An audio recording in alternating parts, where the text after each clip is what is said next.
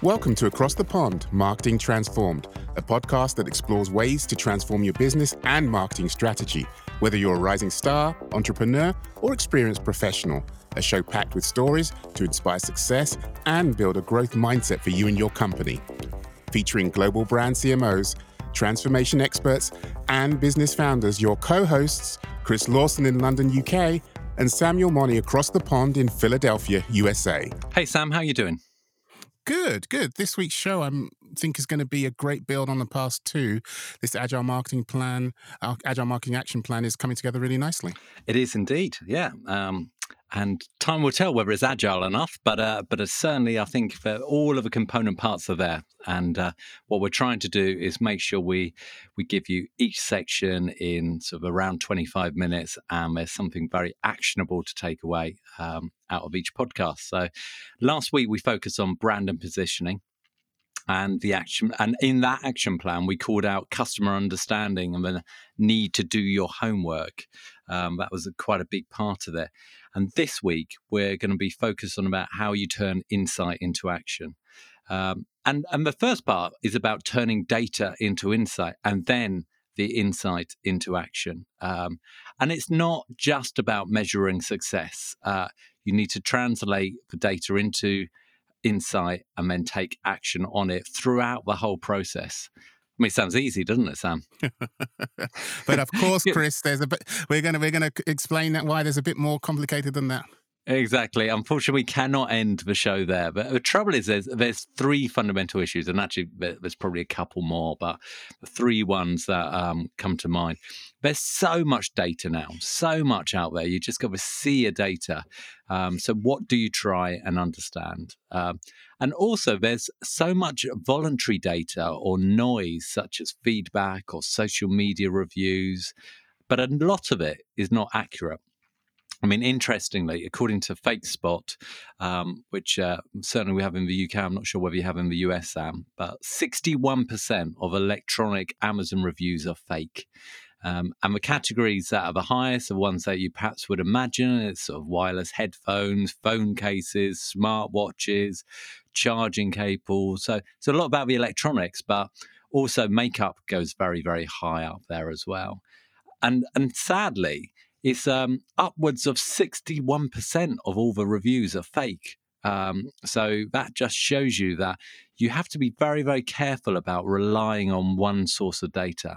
Um, and the third main issue, fundamental issue, is that there's a whole industry that's sprung up about insight and measurement that says, buy me, buy me, I, I do the job best. And whether it's a tools to help you on the insight, or whether it's tools to help you on the measurement, or tools to help you on the social listening. In a sea of data, what do you do?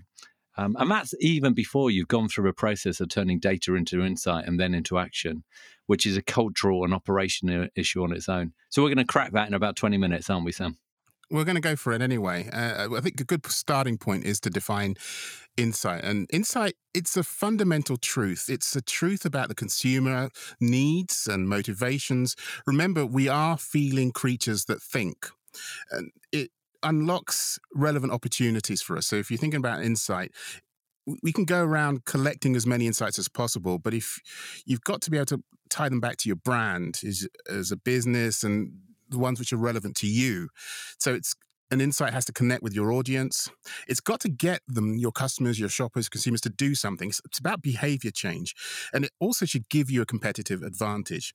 So when you think about insights, I'd love brands and businesses to aspire to be an insights company that makes things, that creates things. So be insight first, and then the stuff you make comes afterwards. That for me is the is the mm. aspiration mm. yeah, to like be that. an insights company first. And, and then the stuff we do follows from a deep understanding, deep passion for crafting and really having insights that drive opportunities. The question we're really asking is for us to be able to grasp and ask and answer why do our consumers do what they do? So it's a why question. Why do our consumers do what they do? What are their underlying beliefs, their wants, their values, their needs, their aspiration that drives that behavior? When you see that customer story brought to life so well that you can say, ah, I know, I know that person. That's the that's the that's the ambition. So there are th- three or so different types of insight. There's one that links to your brand, and we talked about brand positioning and how to how to build a brand in episode 42. So check that out. And and this this insight, it's it's really what drives um, who you are and what your brand stands for. It, it's it's really the decision criteria that makes you say yes to this and no to that. And the the worst place to be is maybe. If you're a maybe brand, mm. you've got a problem. So you really need to to be really forcing people to choose you or not choose you. The other type of insight I like to think about is a category uh, and knowing the consumer so well that it dr- drives um, specific opportunities to grow. So who are the who are the people who are really passionate and highly engaged? How do you get them to do something? Um, who are the ones that you can pull into into your behavior? So there's a brand type of um, level, there's a category level, and then the third one I think comes from communications and, and and marketing and more more on the planning and, and communication aspects. It's the when and where are people actually open and receptive to the messaging that you have. So that's the third type of insight. Yeah, well said, Sam. Um, I think philosophically that will make a lot of sense to our, our listeners, but still it's not often done. So I think we have to explore why that is.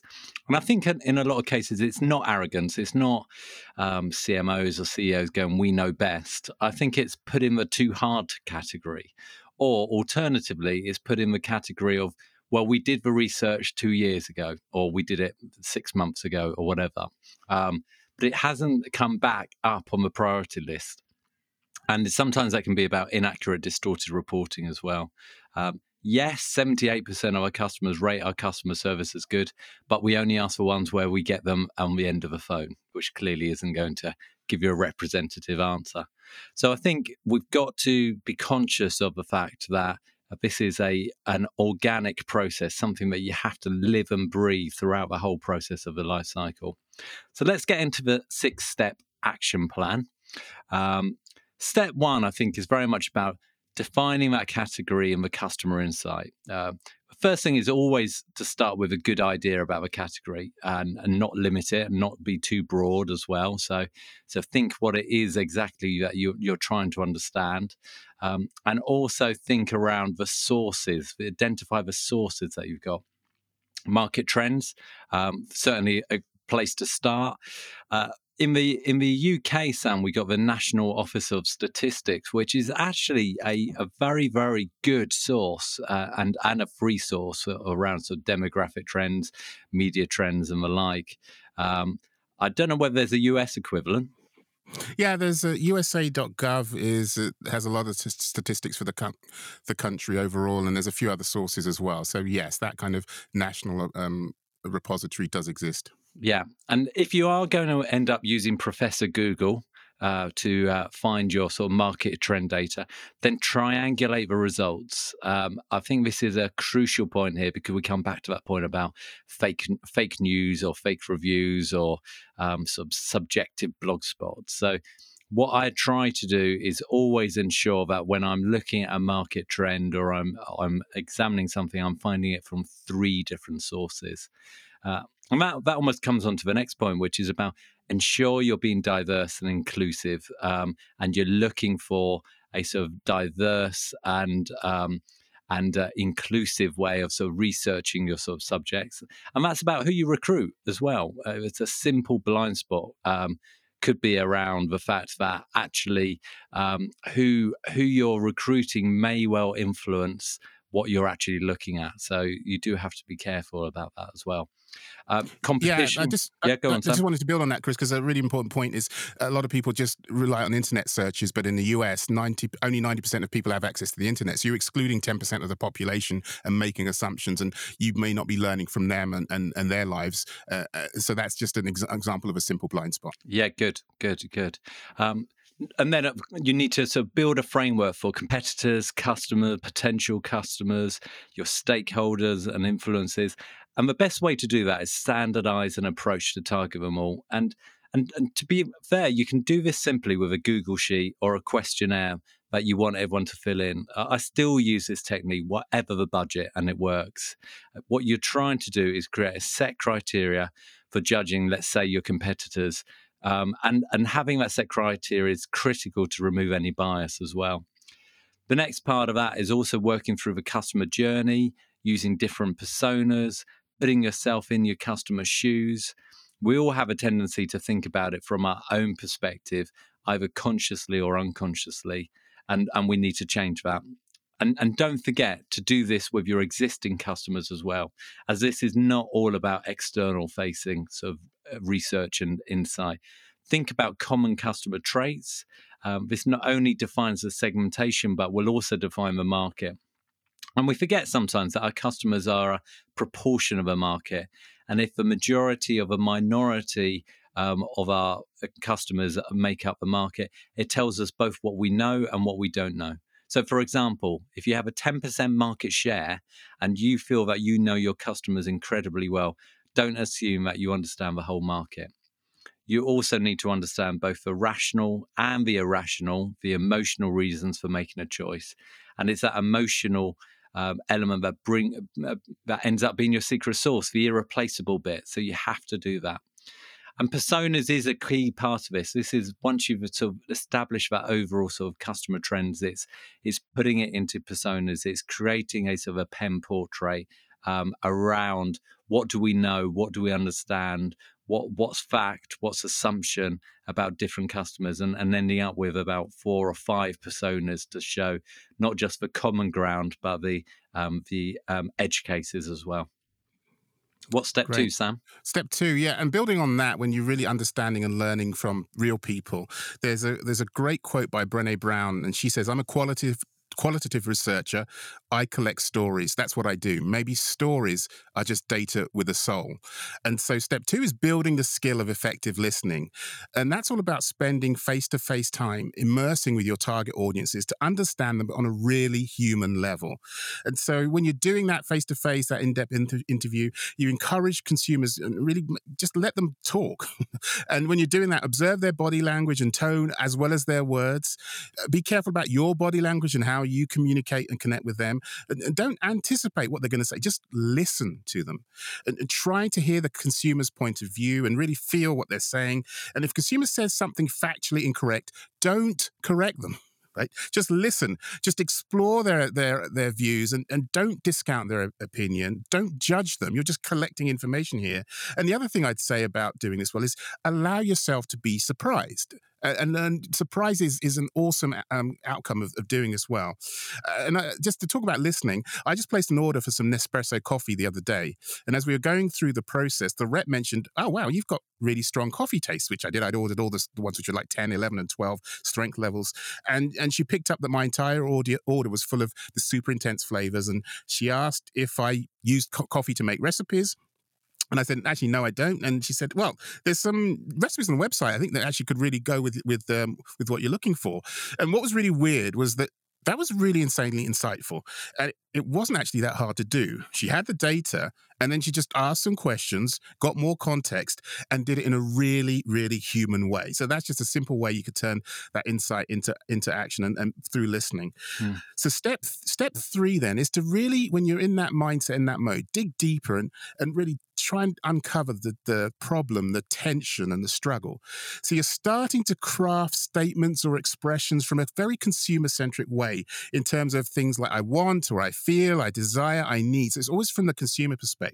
But you need to dig deeper. You need to keep going because you're trying to explain the why. So I need this because well, what's the because? Is it because I, I believe it's healthier? Or I feel that my kids should, or I feel that I should, so what is the should? Is it because i'd like to pass it on or because i'm scared of losing it? So what is that thing that is the should? You're digging into the motivations the aspirations and beliefs and you're asking the so what. What's the tension? What's the problem? What's the, the struggle we're trying to overcome here another angle is to make sure you actually, um, if you're talking to consumers, do they actually really want more of this thing? So if that's something they're after, how do we give you more of that thing that you want? And if we give you more of that thing, you may reward us with more time, with more money, with a referral or recommendation. Uh, and remember, if if we give you more, we're probably feeding into your passion. So when we say attention or implication from an insight, there's actually a lot of positives that we could build into the insights as much as problems we're trying to overcome. Yeah, I think that's that's a really good point. That last one. You know, we have to remember here that this isn't just tying into sort of functional need; it's tying into emotional experience as well. And uh, those emotional experiences can be they can be positive or negative, but you've got to try and understand them because actually that emotional need is something that has the greatest impact, isn't it? Yeah, and I'll give you an example. So an emotional need, just let's say someone has a consumer has a worry. So an example of worry. Well, for what what's worrying? What's the barrier? What's what's the contradiction? What are they really? What's underneath it all? And I think Pampers is a great one. They they have a campaign which is all about babies sleep through the night when diapers or nappies, as you say in the UK, or as I used to say when I was in the UK, don't leak. So, babies sleep through the night when diapers don't leak. A good night's sleep helps baby grow and develop. And so, all diapers catch poop and pee, but it's the idea that by helping your child sleep through the night, they're going to grow up to be more successful. And, and that's a culturally relevant insight just about most places all across the world. Any brand could have done it. Huggies could have said it. So Pampers, by saying that, they got there first. They took that ground and they resonated more with their consumers. And you can get your consumers really behind you by saying it, by talking and by you know acknowledging that that worry, the thing that, that keeps them awake at night. But you know what, Chris? There's an even deeper insight behind this because when the baby sleeps, the parent actually sleeps as well. And as a new parent. I'm sure you could relate to to this one as mm, well. Did you mean when the baby doesn't sleep, the parent doesn't sleep, Sam? That's what exactly. I relate to. Exactly. So, so this whole insight is really it's as much for the parent as well. So, as much as you're, you're communicating, hey, it's about helping your child grow and be successful. It's really um, underneath that is actually is kind of self-centered. It's like, please, I, I'll do anything to get more sleep. And so that's a really powerful insight because that's the depth of the human condition, and it's honest and it's real. So that's what we mean by insight. You're really underco- un- uncovering that truth and that in, and that perspective. Yeah, absolutely. No, good, good one. I definitely relate to that. Step four is about learning from a brand or product rejectors, as well as this. You know, we've talked a lot about fandom. We've talked about sort of super fans and that advocacy, but you want to also focus on the difference between triers and non-buyers, um, and, and this this is an important part just to try and work it through. Um, what what you may well find is that you have to listen again to the the words they use. Perception is reality. I, you know, I always come back to that. So you can't be listening and thinking, well, that's not what it was meant to do, or no, you've got that wrong. That's not what it says in our brochure. If they haven't felt something and experienced, then that's their reality. So you have to work through that uh, for them. And interestingly, when you're looking at this, you need to get deep and dirty, really think about getting into the weeds of what's going on, work through every single stage of the, the website transaction or the customer journey. Um, so, so one of the things that I pay particular attention to is using basket abandonment and exit mechanics to actually focus on non-buyers or people leaving the sort of a sales funnel and making sure that you're following up uh, from a research perspective as to what's going on. The other thing that I think is is crucial and has two benefits is following up on one and two star Trustpilot reviews. Um, certainly, uh, whether it was Virgin Wines or sort of a um, couple of other places that I've worked at since, actually focusing the customer services team on those one and two star reviews and how can we change them into a five star review then comes back to your brand and your purpose but but it, crucially it gives you great feedback and insight around um, the detractors. And what, what I love about that, Chris, is that you weren't offended or annoyed or outraged by complaints and those poor reviews. It was actually a source of opportunity because I'm sure that if you could turn around a bad experience, that's so much more powerful than than anything else versus continuing uh, or allowing that to happen. Yeah, and and also beware that trust issues is incredibly important. There, there's a um, blog post by um, a guy called Gr- uh, Craig Bloem on Inc.com. We'll put the link on that, the transcript when we put that up. Um, and that, that shows that research shows that 91% of people regularly or occasionally read online reviews, and 84% trust online reviews as much as a personal recommendation. So just as we are looking at those Amazon reviews and going, right, we have to be careful, 60 odd percent of them are fake from a perception um, they, they they're coming across. So you have to focus on this. You you really must make sure. And step five is very much about turning insight into action, and and this this is crucial for me, Sam, because there's no point collecting data or thinking about what is the insight behind it if you don't actually do something with it. And and you've got to see this as having a marketing plan, a marketing comms plan specifically about this point. People respond to good and bad news in different ways. Um, Knee jerk reactions, taking time to process it, um, denial curve, all of those things. They also respond to analytical data and visual data in different ways. So if you want your insight to hit the mark and for people to actually do something about it, ultimately to affect behavior change, as in to make mm-hmm. sure that it is turned into action, then you need to think about your targeted marketing strategy in order to do that. Um, we, we talked in a, a previous episode when we were looking at sort of measurement and insight about when I was at the Guardian, we had a, a one page dashboard which looked at daily sales, would look at competitors' share, year on year, week on week, month on month, for the physical and the digital product.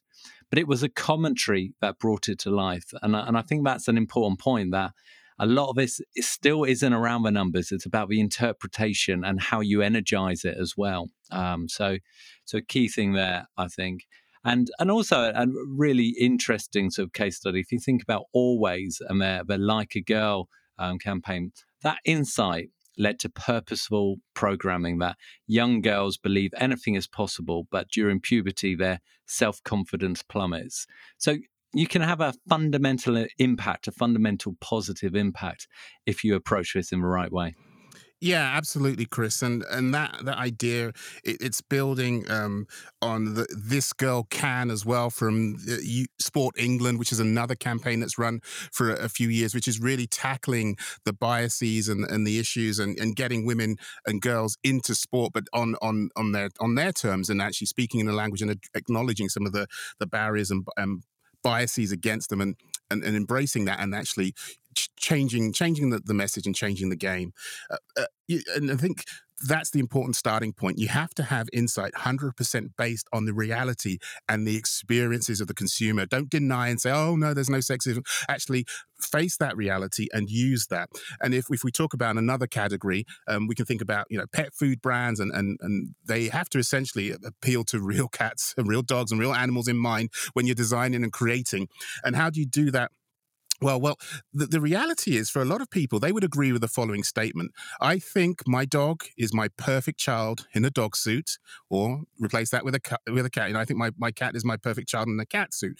And so with that con- concept in mind, with that reality from the, the consumer's perspective, a, a lot of home builders are now very mindful to design pet-friendly homes and pet-friendly materials because ultimately, if the dog doesn't like it, they won't buy the house. Now hmm. you're saying, what? They're spending hundreds of thousands of pounds or dollars on a, on a home. And really, if, if the dog doesn't like it, and it's so true. And I've recently bought a new home in the last 18 months. And when I shared this with the construct, uh, the, the builder, he was, he, he turned, he was so furious. Yeah, there's all these people and these, these millennials, and they just want this from this for their dog. And he was so outraged that the consumer was wanting, was, it was valuing the pet as much as a human. He just thought it was stupid. And I'm thinking, wow, if you don't see this as an insight, as an opportunity to change, you're going to be obsolete because your, your, your product, your, your houses are not going to fit the consumer's needs that are coming through. And that, that's a genuine story. I was, I was, he was shocked that I was shocked that he was shocked. It was kind of a, a, a, a funny moment. But again, that's powerful insight. If you really viscerally disagree or you just have an object, maybe there's a lesson to be learned and an mm. objection that, that's challenging your perception and your reality. Yeah, good point. And so and, and so step, step six then is it's all about measuring what matters in the right way and there are different extremes in doing that. Now in my time when i was with procter & gamble we had a very disciplined way of crafting insights into the, what we called concept statements and then testing them in qualitative ways and quant ways to get measures of liking and purchase intent and brand fit and differentiation and we had benchmarks and we would check again if we didn't meet the benchmark or threshold we knew something was going to be breakthrough or something was going to be you know eh, um, common or something wasn't going to make the mark in innovation. So there was very powerful sophisticated ways. And there's another tool that i'm a huge huge fan of and this links back to episode um, 42 on how to build a brand. It's a tool called brand asset valuator and I've had a lot of success with that because it's it's really turning your brand health and your brand um, brand attributes into into insights and elements of your brand building. It really helps you figure out how to meaningfully differentiate and what's important, what's the true insight that's driving your performance versus um, other drivers. So a couple of ways to measure it, which are a bit more sophisticated, and I think Qual is also there's lots of qualitative ways you can do that well. Yeah, is it expensive at all, Sam?